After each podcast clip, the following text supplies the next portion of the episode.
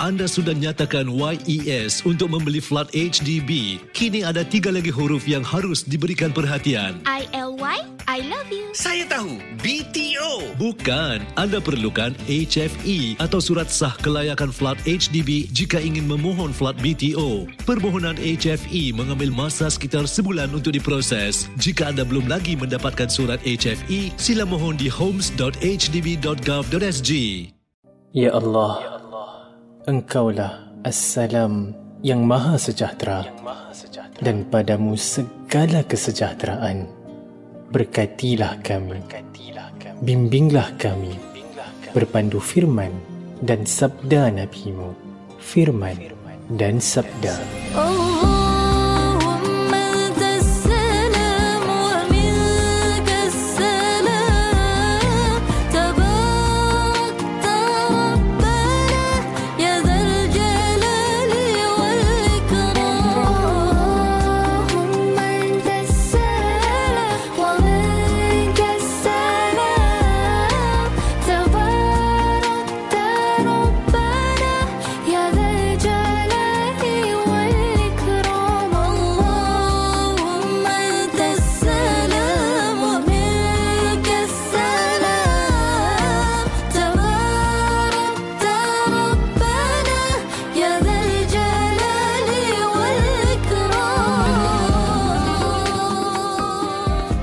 Firman dan sabda.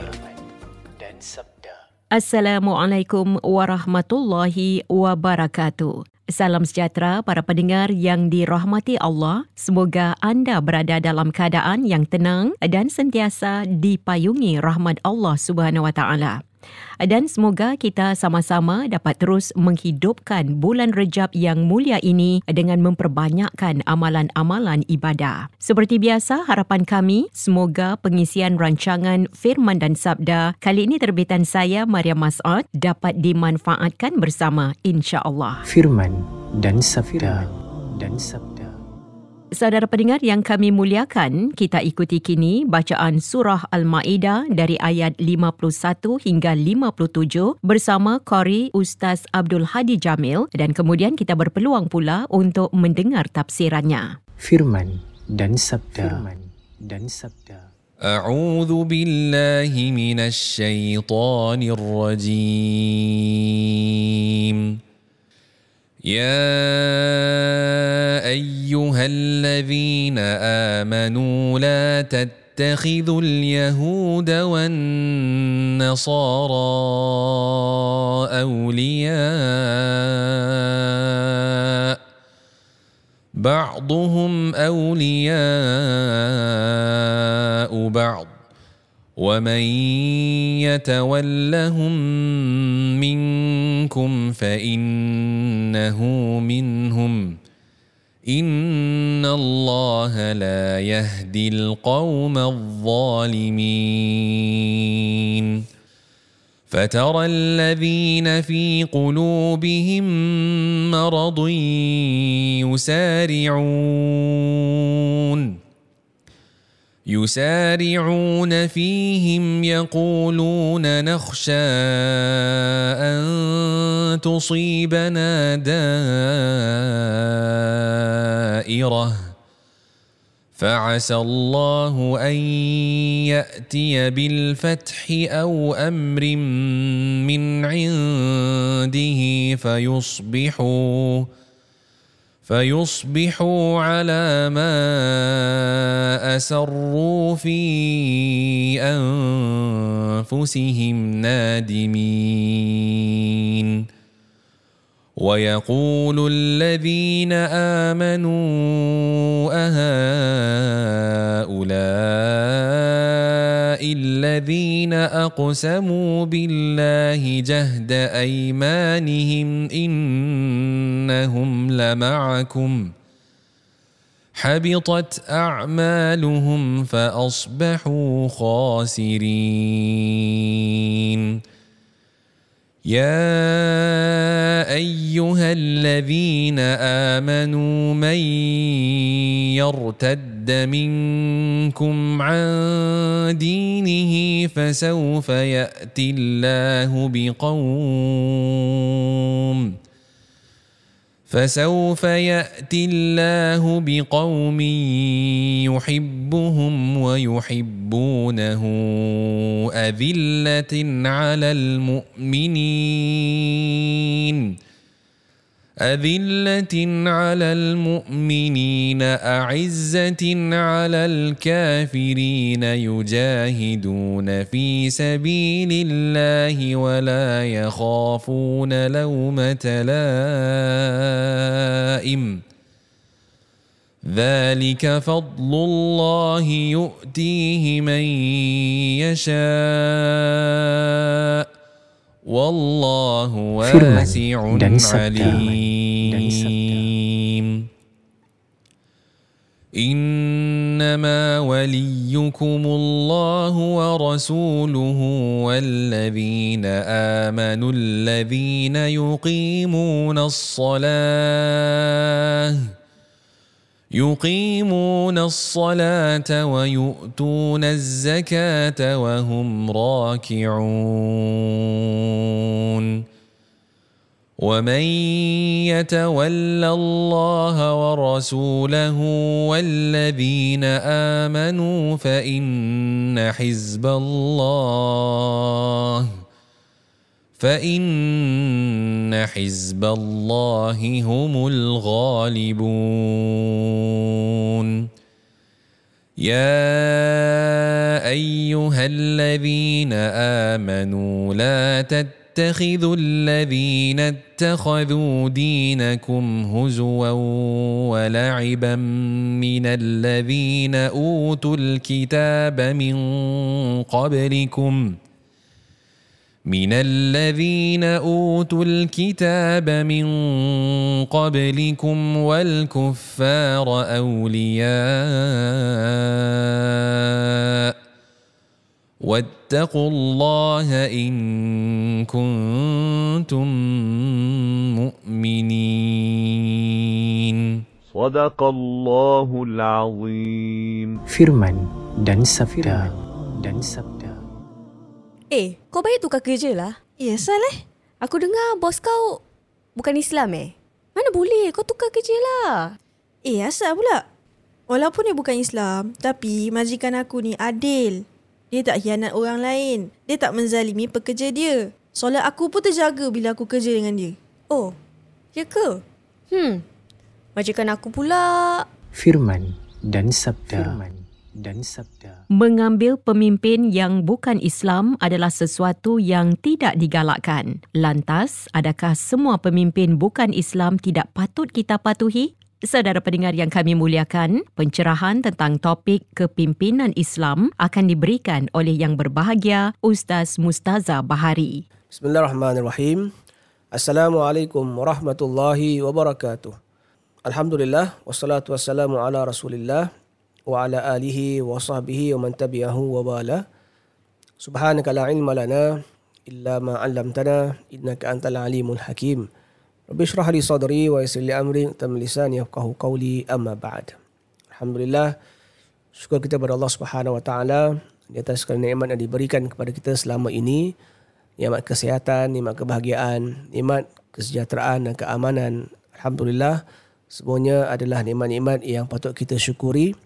Dan kita hendaklah melaksanakan apa yang Allah perintahkan demi untuk kita mendapatkan kelangsungan nikmat itu. Dan mudah-mudahan Allah kurniakan kita kejayaan yang berterusan dunia dan akhirat. Amin. Ya Rabbal Alamin. Baiklah, para pendengar warna sekalian, rahimakumullah. Kembali kita kepada surah Al-Maidah.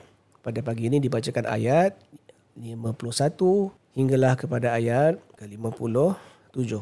Sama-sama kita hayati firman Allah Subhanahu Wa Taala pada ayat yang ke lima puluh satu. A'udzubillahi minasyaitonirrajim. Bismillahirrahmanirrahim. Ya ayyuhalladzina amanu la tattakhidul yahuda wan nasara awliya'a ba'duhum awliya'u ba'd. Wa man yatawallahum minkum fa innahu minhum. Innallaha la yahdil qaumadh dhalimin. Yang bermaksud, wahai orang-orang yang beriman, janganlah kamu mengambil orang-orang Yahudi dan Nasrani menjadi pemimpin-pemimpin kamu. Sebahagian mereka adalah pemimpin bagi sebahagian yang lain. Barang siapa di antara kamu mengambil mereka menjadi pemimpin, maka sesungguhnya orang-orang itu termasuk golongan mereka juga. Sesungguhnya Allah tidak memberi petunjuk kepada orang-orang yang zalim. Pertama sekali, para pendengar sekalian rahimakumullah, ayat ini adalah ayat seruan kepada orang beriman. Dan apakah seruannya? Seruannya adalah janganlah kamu mengambil orang-orang Yahudi dan Nasrani sebagai pemimpin. Ini perlu diperhatikan dengan secara teliti dan juga berhati-hati dengan kefahaman yang benar dan betul mengikut apa yang disebutkan dan disampaikan oleh para salafus soleh kita berkenaan dengan ayat ini, ya. Bila kita baca ayat ini secara zahirnya, memang disebutkan tidak boleh mengambil orang-orang Yahudi dan Nasrani, ya. Secara eksplisitnya Allah sebut dalam ayat ini Yahudi dan Nasrani sebagai pemimpin. Ha, jadi adakah ayat ini bersifat mutlak? Tidak boleh langsung eh, kita ni mengambil ketua kita daripada kalangan Yahudi dan Nasrani dalam setiap yalah, urusan hidup kita hari ini. Maknanya dalam organisasi, dalam urusan pekerjaan kita, ya, ataupun dalam pentadbiran negara dan sebagainya. Adakah memang haram sama sekali? Tidak boleh kita jadikan orang Yahudi dan Nasrani ketua kita atau pemimpin kita. Ha, jawapannya yang disebutkan oleh para salafus soleh kita di kalangan sahabat, tabi'in dan sebagainya, mereka mengatakan bahawa ini ayat ini adalah berkaitan dengan peristiwa yang berlaku di zaman Nabi dahulu dalam keadaan peperangan yang masih belum selesai, dalam keadaan sengketa yang belum selesai antara mereka dengan Nabi sallallahu alaihi wasallam. Ya, jadi kalau kita bujuk kepada kitab tafsir, kita akan dapati, ya, contohnya Ibn Kathir rahimahullah ada memberikan banyak periwayatan tentang masalah hubungan eh, antara orang Yahudi dan Nasrani dengan Nabi sallallahu alaihi wasallam dahulu yang belum selesai. Jadi Allah subhanahu wa taala turunkan ayat ini untuk mengingatkan para sahabat ya, ketika itu supaya jangan mudah untuk pergi kepada kaum Yahudi dan Nasrani untuk menjadikan mereka itu sebagai pemimpin. Ya, apa perlunya? Sebab kamu belum selesai lagi ni. Ya, urusan sengketa ni belum selesai, belum settle. Jadi kalau kamu pergi kepada mereka seolah-olah kamu ni dah apa telah keluar daripada sufuf ataupun barisan kaum muslimin dan kamu ni akan menjadi orang-orang seperti orang munafik lah, ya, yang tidak berpihak kepada orang Islam dan juga tidak berpihak kepada orang yang bukan Islam. Jadi dikhawatiri kamu akan mendapat fitnah yang besar nanti. Ada juga pendapat di kalangan ulama tafsir mengatakan bahawa ayat ini bila disebutkan ya ayyuhallazina amanu ni, yang dilarang mengambil pemimpin di kalangan Yahudi dan Nasrani, ditujukan kepada orang munafik. Ya, kenapa? Sebab orang munafik ni mereka menganggap diri mereka beriman. Tapi mereka juga mengambil kesempatan untuk mendapatkan ya, perlindungan daripada kaum Nasrani dan Yahudi. Ha, jadi ada pendapat lain mengatakan seruan ini adalah seruan untuk orang yang menyangka mereka itu beriman, iaitu di kalangan orang munafikin. Jadi saya dah sebutkan tadi bahawa adakah kita tidak boleh mengambil orang-orang yang bukan Islam sebagai pemimpin kita? Jawapannya tidak sama sekali. Uh, perlu dihuraikan lebih lanjut. Ya, dalam urusan agama, dalam urusan i'tiqad, ibadah, memanglah tidak dibenarkan kita untuk melantik imam atau pemimpin kita untuk menguruskan hal agama kita. Ha, tapi bagaimana pula kalau urusan keduniaan? Ya, tak bolehkah kita bekerja dalam syarikat, memang syarikat itu syarikat non-Muslim misalnya. Ya, syarikat logistik lah. Ya, dia punya bos dia, dia punya owner dia adalah orang bukan Islam. Tak bolehkah bekerja dengan dia? Ha, contoh macam kita di Singapura ini. Uh, di bawah pentadbiran sekular, pentadbiran ya, uh, kita tahu pemimpin kita bukan orang Islam. Adakah salah kita menetap di Singapura ini? So, jawapannya adalah tidak salah. Kenapa? Sebab mengikut uh, pandangan ulama uh, yang tersohor seperti contohnya Imam Ibn Taimiyah misalnya, seperti Imam Mawardi misalnya, dan ramai lagi lah di antara ulama-ulama kita yang mengatakan bahawa kepimpinan yang mempunyai nilai Islam itu patut diterima walaupun yang memimpin itu bukanlah seorang Muslim. Jadi saya ingatkan sekali lagi, saya tegaskan sekali lagi bahawa yang diukur adalah kepimpinan yang mempunyai nilai-nilai Islam. Tak semestinya pemimpin itu adalah pemimpin Muslim. Ya, kerana apa? kerana terbukti sudah bahawa dalam sejarah ada juga di kalangan pemimpin yang Islam, yang Muslim melakukan, maaf cakap ya, korupsi, melakukan kezaliman, ya, melakukan perkara-perkara yang tak baik untuk rakyat. Nah, jadi sepatutnya kita ambil kira dan terima adalah pentadbiran atau kepimpinan yang mempunyai nilai-nilai Islam, mempunyai nilai keadilan seperti mana yang Islam tegaskan dan galakkan, begitu. Ya. Kemudian ayat berikutnya, fataral ladzina fi qulubihim maradun yusari'una fihim yaquluna nakhsha an tusibana dairah fa'asallahu an ya'tiya bil fathi aw amrin min indihi fayusbihu ala ma asarru fi anfusihim nadimin.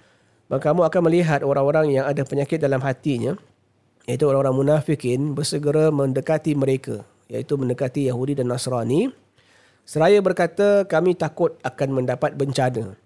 Mudah-mudahan Allah akan mendatangkan kemenangan kepada Rasulnya atau suatu keputusan dari sisinya. Maka kerana itu, mereka menjadi menyesal apa yang telah mereka rahsiakan di dalam diri mereka. Jadi ini adalah sikap orang-orang munafik. Mereka ni takut kalau berpihak kepada Nabi sallallahu alaihi wasallam, mereka akan sama-sama menjadi mangsa dan yang akan ditindas oleh orang-orang Yahudi dan Nasrani. Jadi mereka takut kalau mereka ditimpa bencana itulah, bencana kekalahan. So kerana itu mereka berpihak kepada atau meminta perlindungan daripada Yahudi dan Nasrani. Jadi Allah kata fa'asallahu an ya'tiya bil fath. Asa di sini adalah satu ketetapan yang pasti, ya. Dan terjemahan disebutkan mudah-mudahanlah. Tapi sebenarnya kalau kita lihat asa dalam Al-Quran adalah perkara yang pasti. Allah akan beri kemenangan kepada Nabi sallallahu alaihi wasallam dan kaum muslimin, dan akan Uh, teruslah kemenangan itu sampailah pada hari kiamat, ya. Uh, Islam akan terus menjulang, akan terus dijulang dan berjaya sampai hari kiamat. Dan di sini Allah sebut, kalau kamu bertindak sebaliknya, kamu akan menyesal. Uh, jadi untuk kita, peringatan bagi kita adalah bila kita telah uh, menganut agama Islam ni, pastikan kita mengamalkannya dan kita yakin bahawa apa yang kita amalkan ini adalah dari sisi Allah Subhanahu Wa Taala, benar daripadanya, dan insya-Allah kita akan mendapat hasil daripada usaha kita ni di dunia dan akhirat nanti, kejayaan yang Allah berikan, ya. Berikutnya wa yaqulul ladina amanu aha ulail ladina aqsamu billahi jahda aymanikum innahum lama'akum habitat a'maluhum fa asbahu khasirin. Dan orang-orang yang beriman akan mengatakan, inikah orang-orang yang bersumpah sungguh-sungguh dengan nama Allah bahawasanya mereka benar-benar berserta kamu, rosak binasalah segala amalan mereka, lalu mereka menjadi orang-orang yang rugi. Ha, ini adalah respon daripada orang-orang beriman kepada orang-orang munafik, yang mana mereka tu dahulu bersumpah dengan nama Allah. Mereka kata, kita akan bersama Muhammad, kita akan terus berjuang bersama dia, ya, kerana Allah, ya, dan kita bersumpah dengan nama Allah kita tidak akan meninggalkan, ya, saf bersama dengan Muhammad, katanya begitulah. Tapi bila berlaku cubaan, ujian, peperangan, kan, tiba-tiba mereka menjadi takut. Dan bila mereka takut, mereka nak berpihak pula kepada kaum Yahudi dan Nasrani. Dan hal inilah yang menyebabkan kaum muslimin bertanya, dulu bukankah mereka yang bersumpah dengan nama Allah yang mereka tidak akan tinggalkan Muhammad, tapi sekarang apa dah jadi? Ha, begitulah. Jadi kalaulah mereka berpaling terus, eh, daripada ajaran Nabi sallallahu alaihi wasallam ataupun bersama dengan Nabi sallallahu alaihi wasallam, maka akan hilanglah pahala yang mereka lakukan dan mereka akan menjadi orang-orang yang rugi. Kemudian berikutnya, ya ayyuhalladzina amanu may yartadda minkum an dinihi fasawfa ya'tillahu biqaumin yuhibbuhum wa yuhibbunah adillatin 'alal mu'minina 'izzatin 'alal kafirin yujahiduna fi sabilillahi wa la yakhafuna lawmata la'im dzalika fallahu yu'tihi man yasha wallahu wasi'un alim. Yang bermaksud, wahai orang-orang yang beriman, barang siapa di antara kamu yang murtad dari agamanya, maka kelak Allah akan mendatangkan satu kaum yang Allah cintai mereka dan mereka pun mencintainya, yang bersikap lemah lembut terhadap orang-orang mukmin, yang bersikap keras terhadap orang-orang yang kafir, yang berjihad di jalan Allah dan yang tidak takut kepada celaan orang yang suka mencela, iaitulah kurniaan Allah diberikannya kepada siapa yang dikehendakinya, dan Allah maha luas pemberiannya lagi maha mengetahui. Jadi Sekali lagi Allah menyeru kepada orang-orang beriman.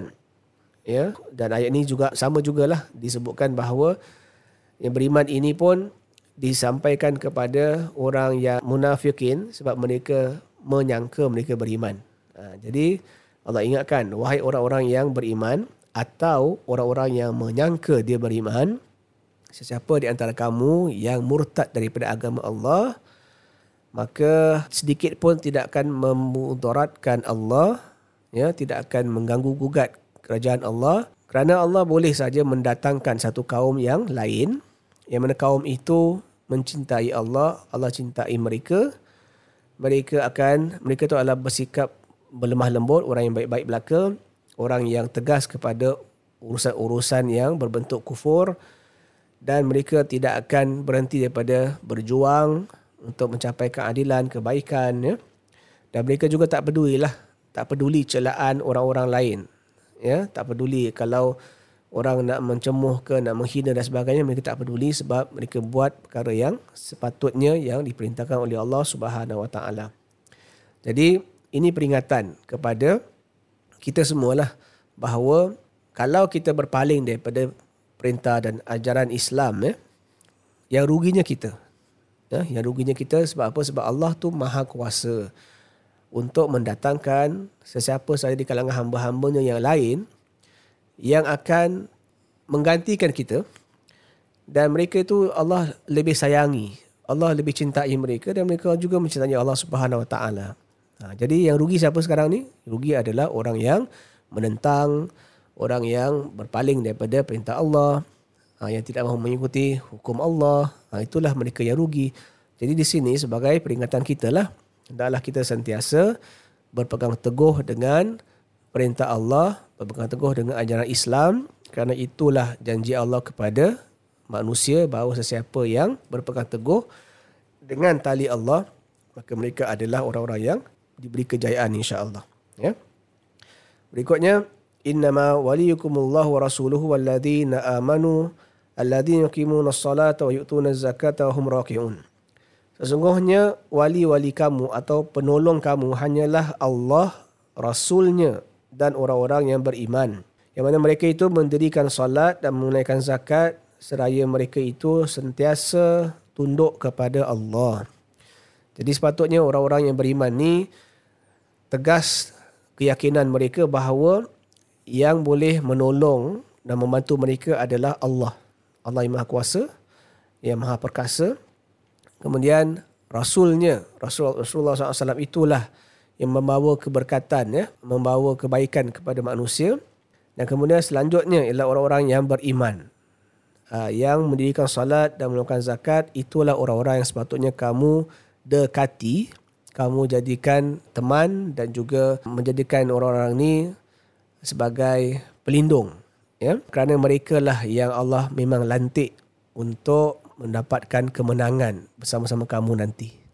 Ha, jadi ini satu perkara yang jelas untuk kita bahawa kalau dalam urusan-urusan yang kita perlukan, ya, dalam kehidupan kita ini yang ada kepada orang-orang yang beriman, ya, orang-orang yang baik-baik ini, kita sepatutnya pergi minta bantuan daripada mereka dan janganlah kita berpalinglah daripada mereka dan pergi kepada orang-orang yang memang ada permusuhan dan ada sifat zalim dalam diri mereka, dan akhirnya nanti kita pun kalau kita menyokong mereka tu, kita pun akan mendapat bencana yang sama. Wa na'udzubillahi min dzalik.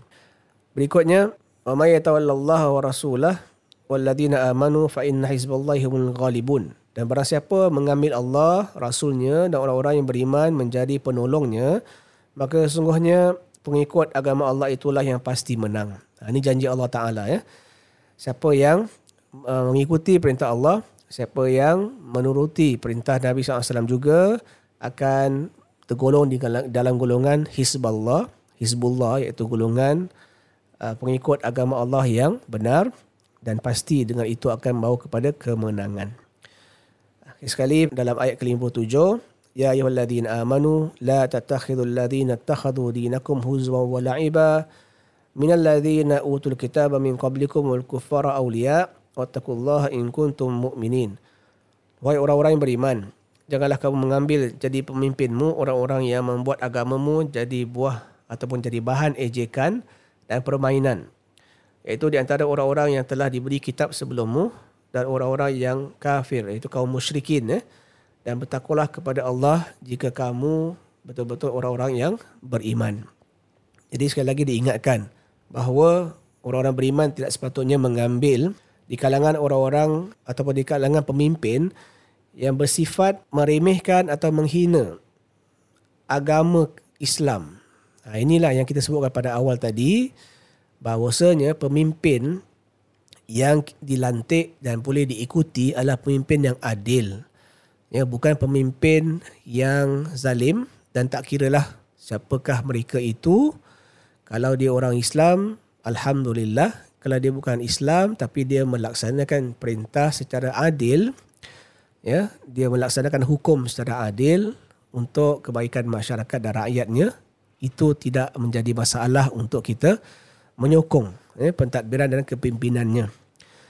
Jadi ayat ini diingatkan sekali lagi, alhamdulillah Allah berikan penjelasan. Eh. Orang-orang yang tak sepatutnya menjadi, dijadikan pemimpin adalah orang yang mengejek, meremeh dan menghina agama. Ha, mengejek dan menghina agama kita.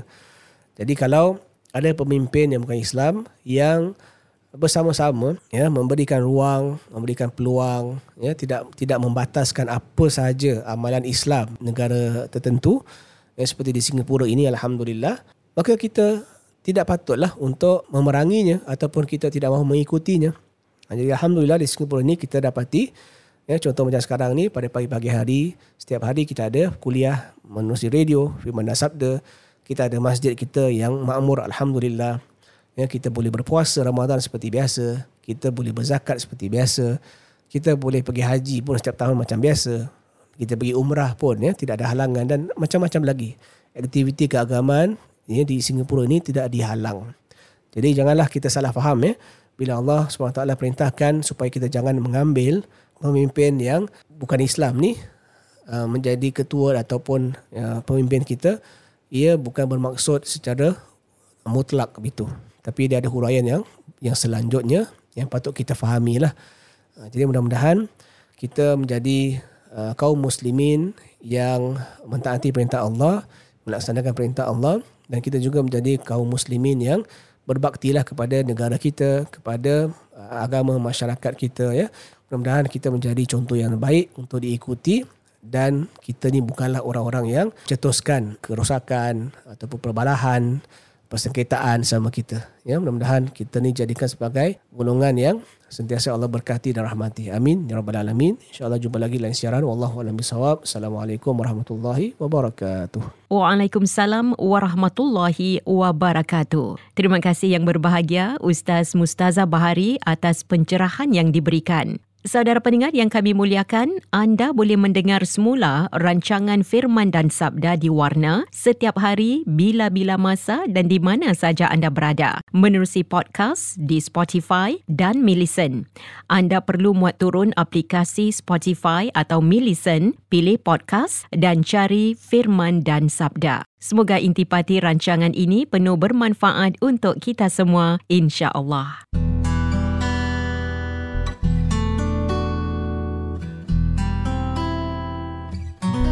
Subhanallah wa bihamdihi, subhanallahil